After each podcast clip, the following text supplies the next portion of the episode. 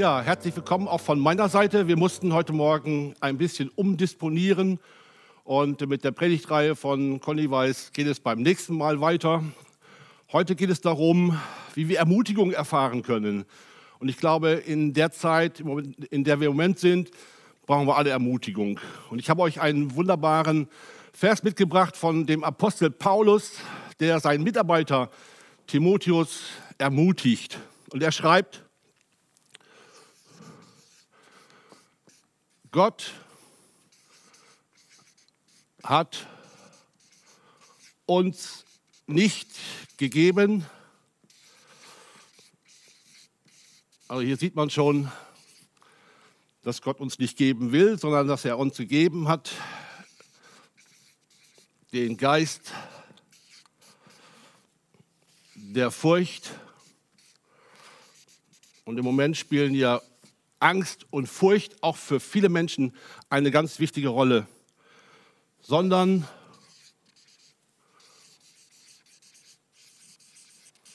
der Kraft und der Liebe und der Besonnenheit.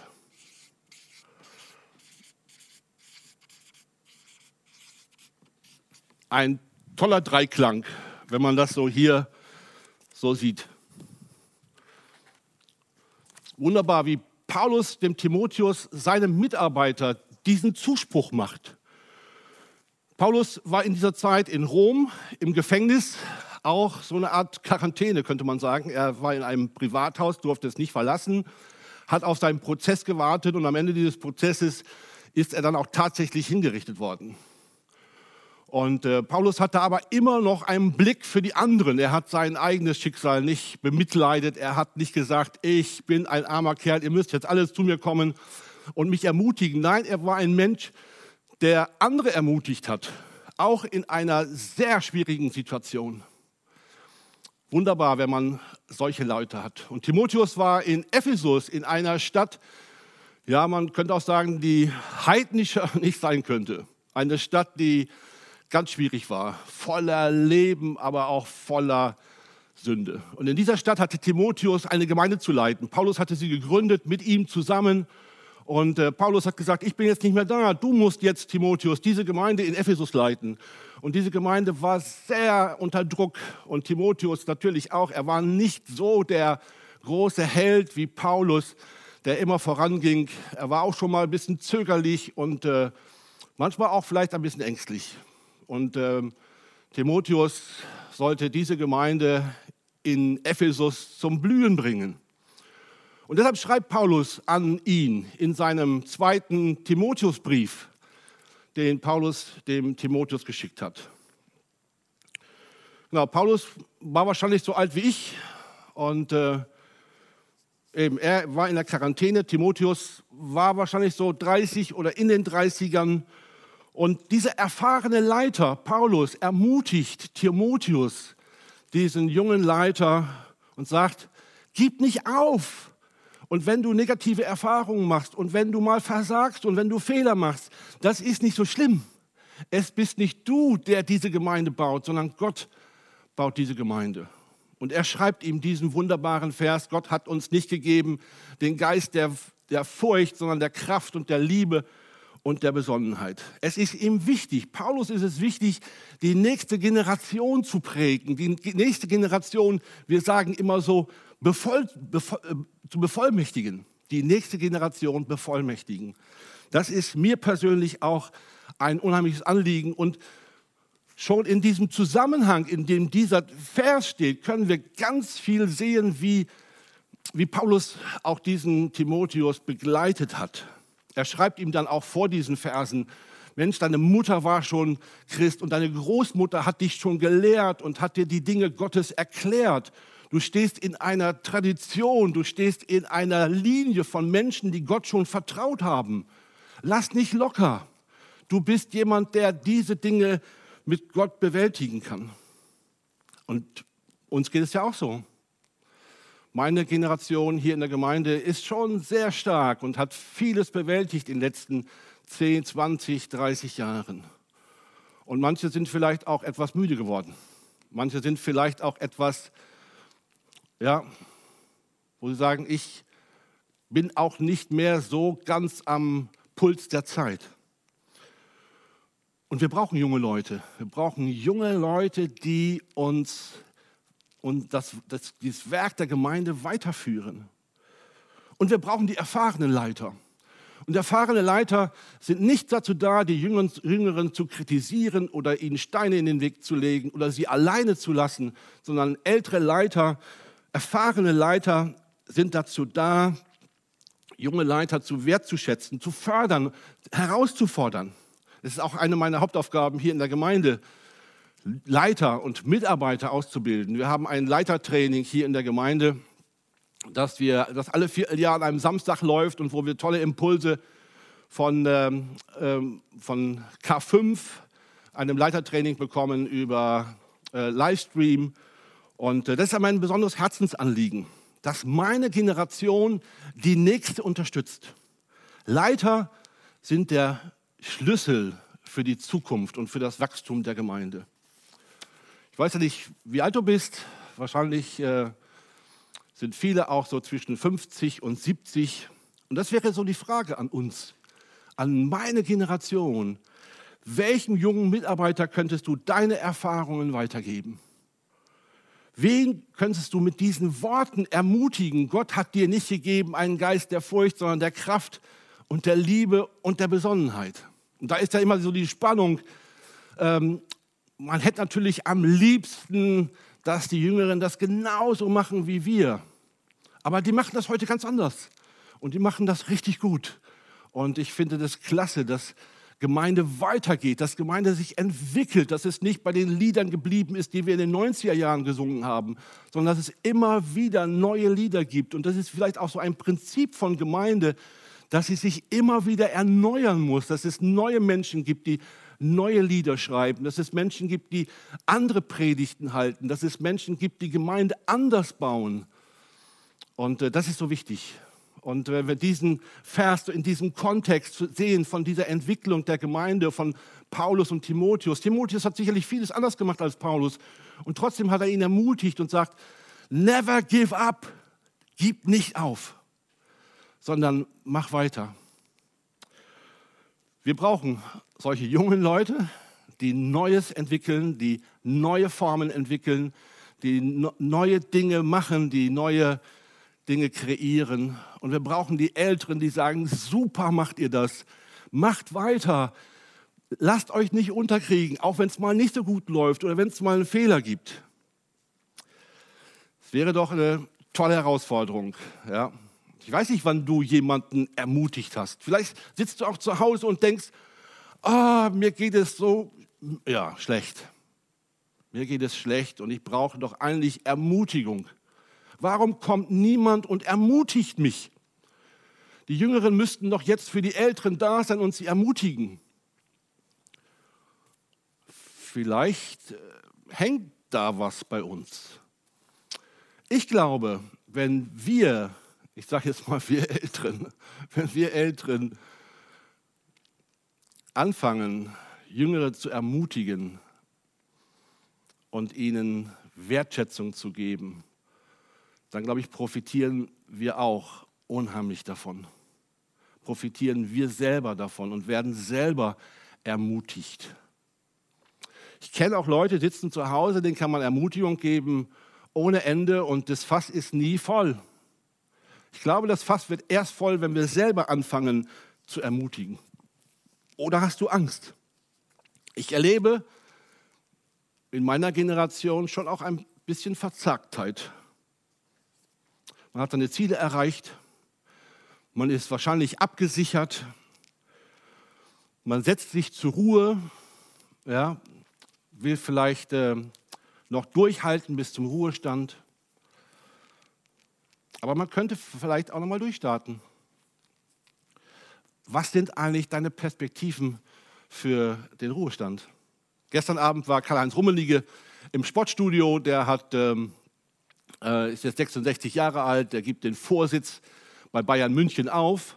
und hat ganz viel erreicht in seinem Leben. Er war selber Nationalspieler und ähm, hat mit Bayern München viele Erfolge äh, erzielt. Ich kann mich noch gut erinnern, so, ich äh, glaube 74, 75, 76 haben sie den, damals hieß es noch anders, die Champions League gewonnen. Karl-Heinz Rummelige war Europameister 1980 und äh, er hat viel erreicht. Und äh, jetzt kommt Oliver Kahn und macht seine Nachfolge weiter und da fragte ihn der Reporter auch und sagt, was machen Sie, wenn Sie jetzt in Ruhestand gehen?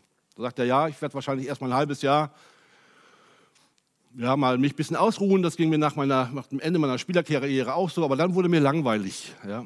Und ähm, er hat dann nichts mehr dazu gesagt, was er, was er machen will. Aber ich glaube, diese informelle Art, wenn wir keine Ämter mehr haben, wenn wir keine, keine Aufgaben mehr in dem Sinne vielleicht haben, die uns äh, sehr verpflichten, dann können wir andere sehr gut ermutigen.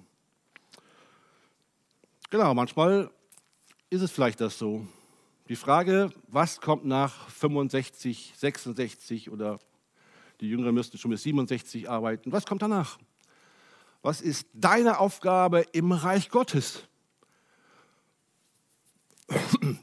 Wir hatten neulich eine K5-Schulung und da hat der Referent gesagt, wem willst du eigentlich gefallen in deiner Mitarbeit? wenn du Mitarbeiter oder Leiter bist, wem willst du gefallen? Und ich glaube, das ist ein ganz wesentlicher Faktor, dass wir sagen, ja, ich möchte, möchte Gott gefallen. Ich möchte im Reich Gottes einen Platz haben und da kommt es ja nicht aufs Alter an. Ich habe von einer, von einer 85-jährigen Frau gelesen diese Woche, ähm, die jetzt noch einen Blog schreibt ja, und die unheimlich aktiv ist im Internet. Das ist vielleicht nicht jedermanns Sache. Ähm, aber die gibt Impulse weiter. Eine Lebensreife. Wem geben wir diesen Schatz, den wir gesammelt haben in unserem Leben? Wo geben wir den an die nächste Generation weiter? Ja, Gott hat uns nicht gegeben den Geist der Furcht. Man könnte auch sagen, der Angst oder der Verzagtheit. Kann man auch mal hinschreiben.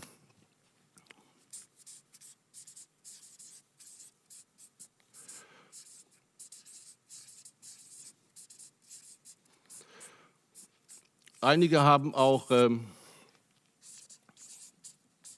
einige haben sogar übersetzt mit Feigheit. Ja? Gott hat uns nicht gegeben den, Angst der, den Geist der Furcht, sondern der Angst oder der Verzagtheit. Und das ist ja sehr schön eben auch, dass Paulus sagt, uns, ja, er hat nicht nur dir gegeben, sondern mir auch. Gott und Gott hat, hat, ja. Gott will nicht geben, Gott will dir nicht irgendwann geben, sondern Gott hat diesen Geist der Liebe und der Kraft und der Besonnenheit schon gegeben. Angst ist ja, ist ja eigentlich normal. Man kann auch sagen, Angst ist so diese Angst vor etwas Undefinierbarem. So, das Angst kann man manchmal auch gar nicht so ähm, beschreiben. Furcht ist eher etwas, was sozusagen in die Richtung geht, Angst vor etwas sehr, sehr Konkretem. Ich habe Furcht, mich darzustellen oder ich habe Furcht vor einer Predigt. Wir sagen das natürlich, wir sagen immer Angst, aber Angst ist eher undefinierbar und ich kenne das auch. Ich kenne auch, ich habe manchmal auch echt Ängste vor etwas, was ich gar nicht fassen kann. Manchmal haben wir auch Angst zu versagen oder Fehler zu machen. Ich habe oft Angst, nicht zu genügen. Das treibt mich natürlich an und das sagt Erwin Siefkes, du musst noch mehr leisten, du musst noch mehr machen, du musst noch mehr tun. Du bist noch nicht gut genug. Aber Gott sagt, ich habe gegeben. Ich habe dir gegeben. Es kommt nicht nur auf dich an. Es geht nicht darum, dass du selber das alles schaffst, sondern meine Kraft, meine Liebe, meine Besonnenheit, die soll in dir wirken und in dir zur Entfaltung kommen. Wir haben ja viel über Identität gesprochen, ja, und für mich gehören auch Identität und Auftrag zusammen. Wenn meine Identität nicht klar ist, wenn das nicht so klar ist, dass ich in Gott gegründet bin, wenn, wenn das nicht so klar ist, dass mein Fokus auf das Reich Gottes geht, wenn, ich, wenn es nicht klar ist, dass mein Fokus in dieser Richtung geht, auf Kraft und Liebe und Besonnenheit, wenn mein Fokus immer auf Furcht oder Angst oder Verzagtheit geht, dann werde ich auch keinen Auftrag ausführen können, sondern ich werde mich zurückziehen und sagen, ja, ich kann es ja doch nicht. Aber man könnte sagen, Du könntest es lernen. Du könntest Schritte machen.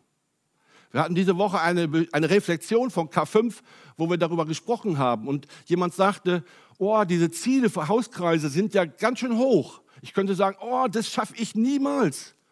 Aber diese Person hat gesagt, ja, ich will es versuchen, wenn Erwin mir hilft, diese Ziele zu erreichen. Und ich glaube, das ist eine tolle Sache, wenn wir uns ausstrecken, wenn wir sagen, wir wollen, wir wollen etwas von dem, was Gott uns an Kraft und Liebe geschenkt hat. Und Gott ist Gottes Gnade, das heißt ja, Gott ist in mir mächtig. Gott liebt mich so, wie ich bin. Gott ist für mich da. Er ist nicht gegen mich. Er will mich nicht bei irgendwas erwischen. Er will mich nicht verurteilen, sondern Gott möchte, dass, dass er möchte mich entwickeln. Und nichts anderes machen wir, wenn wir Leiter und Mitarbeiter hier in der Gemeinde bevollmächtigen wollen. Das heißt ja nicht, dass wir das können, sondern Gott möchte sie bevollmächtigen für ihre Aufgabe in der Gemeinde, aber nicht nur hier, sondern auch in der Gesellschaft und auch in der Familie. Und wenn du heute verzagt bist und wenn du heute Angst hast, dann kannst du das so vielleicht sagen. Nein, ganz bestimmt kannst du sagen, Gott hat mir doch nicht gegeben den Geist der Angst, sondern der Kraft und der Liebe und der Besonnenheit. Und Gott geht doch mit mir. Er ist doch da. Ich kann ihn doch erfahren, ich kann ihn doch erleben. Und Jesus hatte ja selber auch Angst. Es geht gar nicht darum, dass wir keine Angst haben. Wir haben alle Ängste. Und Jesus sagt, in der Welt habt ihr Angst, aber seid getrost, ich habe die Welt überwunden. Auch in mir, ja, die Welt in mir. Die ist ja nicht da draußen, sondern die ist auch in mir, mein Zögerliches. Und Gott sagt, Angst ist okay. Furcht ist okay, Verzagtheit ist auch okay. Es gibt auch Stunden, wo ich manchmal echt verzagt bin, ja? wo Dinge nicht so laufen, wie es soll. Und wir haben jetzt gerade in den letzten Tagen darüber gesprochen, dass auch Gemeindeentwicklung in diesem ganzen letzten Jahr echt schwierig war. Wir haben ganz viele andere Sachen gemacht. Wir haben neue Hauskreise gegründet oder auch viele ältere Leute besucht oder was wir auch gemacht haben. Aber so dieser ganze, die ganze Dynamik und das Ganze, was wir auch entwickeln wollen. Wir sind dabei, auch die Vision noch konkreter zu machen, die Strukturen anzupassen, die auch Transparenz zu machen, vielleicht sogar einen Bereich interne Kommunikation nochmal zu entwickeln. Und äh, das ist ja auch gut. Und wir merken, da ist auch manchmal Verzagtheit da. Aber Gott hat uns nicht gegeben den Geist der Furcht. Natürlich gibt es auch ähm, psychisch labile Menschen. Überhaupt keine Frage. Wenn jemand krank ist, wenn jemand psychisch krank ist, dann wäre es schlimm zu sagen, nun mach doch mal, nun vertrau doch mal auf Gott. Weil er es vielleicht nicht kann gerade. Weil in den Prozessen, die in seinem Körper sind, ob es eine Psychose ist oder eine Schizophrenie oder was es auch sein mag, wo, wo kranke Dinge im Körper sind, die behandelt werden müssen, auch die von Ärzten behandelt werden müssen. Alles wäre noch ein ganz großes Thema von Angst. Äh, das wir heute auch hier nochmal besprechen könnten. Aber wenn du psychisch krank bist, dann ist vielleicht erstmal dran, dass du eine ärztliche Betreuung aufsuchst, dass du einen Therapeuten aufsuchst, dass du sagst, das ist ein körperlicher Prozess und das ist auch nichts Schlimmes. Ich kenne Leute, die hatten eine Psychose, die hatten sogar zweimal eine Psychose und stehen wieder in ihrem Dienst als Pastor. Und das macht ja auch etwas mit uns. Ängste, die wir verarbeitet haben, Ängste, die wir überwältigt haben, machen uns vielleicht auf eine bestimmte Art von bestimmte Art auch schwächer, aber spirituell, geistlich machen sie uns stärker, weil wir merken, wir haben sie überwunden mit dieser Kraft Gottes. Wenn hier steht, ah, das muss man mit einer anderen Farbe machen, ein ganz wesentlicher Faktor dieser, dieser, ähm, dieses Verses ist ja dieses Wort hier. Dass Gott uns nicht gegeben hat, den Geist der Furcht. Ja? Also Paulus sagt ja nicht, ähm, nun sei mal nicht so ängstlich oder du brauchst nicht so viel Angst zu haben, sondern du kannst einfach nach vorne gehen. Nein, er sagt, Gott hat uns nicht gegeben, den Geist der Furcht. Und damit meint er ja wohl, dass wir diesen Geist der Furcht abwehren sollen. Ja? Angst ist normal. Furcht, Verzagtheit ist alles normal. Ist alles okay. Aber der Geist der Furcht, den sollen wir abwehren. Was ist das denn wohl, ein Geist der Furcht? Man könnte vielleicht auch modern sagen, das ist wie ein Klima der Angst. Wir sollen uns gegen ein Klima der Angst wehren. Und ich kenne durchaus auch aus meiner Zeit als Gemeindeberater, kenne ich Gemeinden, wo es ein Klima der Angst gibt. Ja, wo man nicht keine Fehler machen darf, wo man, wo man sich in Acht nimmt, wenn man bestimmte Personen anspricht, weil die einen gleich rund machen. Oder wo ein Leiter ist, der eine ganz starke Macht ausübt und keiner keiner wagt sich, die Wahrheit zu sagen oder keiner wagt sich, das zu sagen, was er möchte. Da könnte man sagen, das ist ein Klima der Angst. Ja. Und, und Paulus sagt, egal was von außen reinkommt, was von außen Bedrohung ist, was da ist, in der Gemeinde darf es kein Klima der Angst geben, darf es keinen Geist der Furcht geben, darf es kein Klima der Furcht, der Verzagtheit geben. Wie furchtbar ist das denn? Stellt euch vor, ein, in einer Gemeinde ein Klima der Verzagtheit oder wenn wir noch weitergehen, ein Klima der Feigheit. Wir erleben ja gerade auch in Corona-Zeiten, wie Angst ganz viel mit Menschen macht. Und ähm, wenn man die Protestbewegungen anschaut oder jetzt auch diese ganzen äh, Bewegungen gegen, die, gegen das Impfen und so weiter, ähm, dann nutzt man so eine unbestimmte Angst, eine unfassbare Angst nutzt man, um Menschen zu beeinflussen. Und man schafft damit ein Klima der Angst. Ich schreibe das auch nochmal hier hin.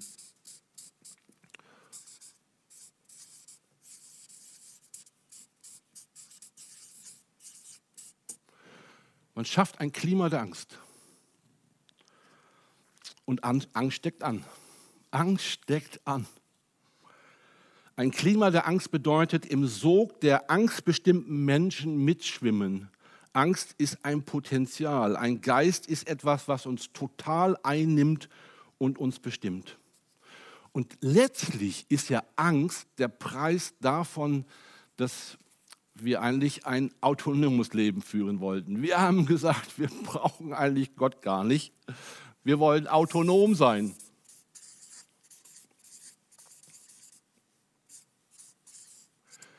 Eigentlich brauchen wir Gott gar nicht. Wir schaffen das ja auch schon alleine. Ja? So wie unsere Enkel das immer sagen oder sagen, alleine, ich kann das schon alleine oder unsere Kinder haben das gesagt. Ja?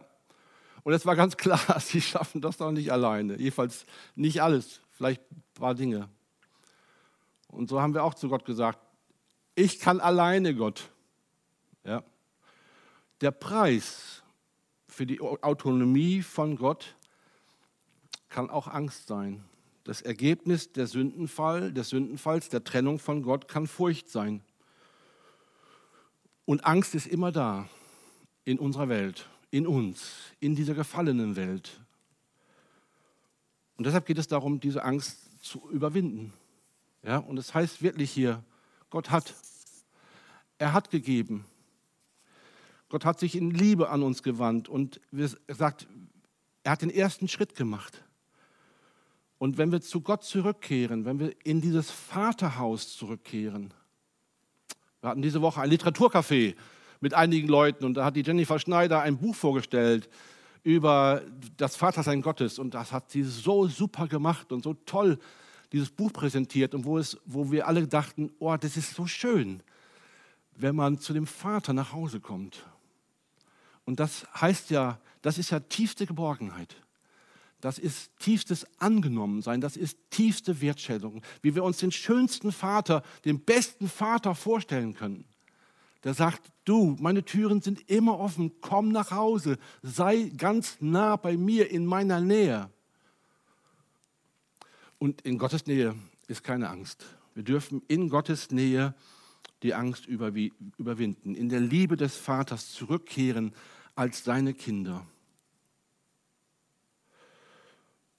Gottes Barmherzigkeit genießen, seine, seine Nähe erleben und seinen Frieden erfahren. Das könnte auch ein guter Weg im Umgang mit Angst werden. Ja, ich glaube, das ist ganz viel für heute. Ganz viel Ermutigung. Und wenn wir hier jetzt nochmal sehen, nicht den Geist, es ist nicht das Klima der Angst, das wichtig ist, sondern dass Gott uns Kraft und Liebe und Besonnenheit gibt. Ich glaube, man könnte darüber noch ganz viel sagen, aber ich glaube, ihr wisst auch, dass Geist, Geist der Kraft, das ist Dynamik, das ist auch Leidenschaft, das ist auch Vision. Das macht uns mutig, das hilft uns zu einem Neuanfang, das lässt uns mutige Schritte gehen. Und mit der Dynamik, mit der Kraft ist es wie mit der Angst. Sie ist ansteckend. Und wenn wir über den Geist der Liebe nachdenken, wir könnten jetzt auch eine zehnwöchige zehn, äh, Predigtreihe über das Thema Liebe halten. Aber wir spüren das ja. Da ist Gottes Liebe, die ist gnädig und barmherzig und die ist heilend. Und dann ist es mit der Liebe wie mit der Angst. Sie ist ansteckend. Und dann gibt es den Geist der, der Besonnenheit. Und diese drei passen ja sehr schön zusammen. Besonnenheit mit Umsicht handeln. Und äh, zur Besonnenheit gehört es auch, kluge und weise und sinnvolle Entscheidungen zu treffen, loszulassen und sich Gott zu überlassen, sich Gott anzuvertrauen. Ich vertraue darauf, dass Gott uns mit so viel Vernunft und Fantasie und Klugheit segnet, dass wir gemeinsam Lösungen finden. Und mit der Besonnenheit ist es ja wie mit der Angst. Sie ist ansteckend. Wenn wir solche Leute erleben, wenn wir solche Leute sind, wenn wir solche Leute werden, dann sind wir Menschen, die das auch leben können. Der Kraft, der Liebe und der Besonnenheit. Und das sind ja drei Kennzeichen. Wenn man das mal so alles so drei drei Kennzeichen. Kraft hat so eine Ausrichtung, Liebe, Besonnenheit sind so drei Seiten von dem, was Gott uns auch an, an, an, an Potenzial und an Ressourcen schenkt. Hier so das, das nach vorne gehen und hier das Liebe auf den anderen zu achten und hier vielleicht nicht nur mit Liebe und Kraft durch die Wand, sondern auch mit Besonnenheit einen guten Weg zu finden und die Tür zu suchen und nicht einfach nur durch die Mauer zu gehen. Kraft ohne Liebe wird leicht willkürlich und verletzend. Liebe ohne Besonnenheit wird leicht kurzsichtig und manipulativ. Und Besonnenheit ohne Kraft rutscht leicht in die Rolle der Zuschauer und passiven Kritiker. Also lasst euch ermutigen. Seid Ermutiger. Seid Menschen, die das annehmen, die das erleben, die das erfahren und sagen, ja Gott, ich will mich dir wieder näher zuwenden, ich will deine Nähe suchen und ich will von diesem Geist der Furcht, von diesem Klima der Angst in mir, will ich weg.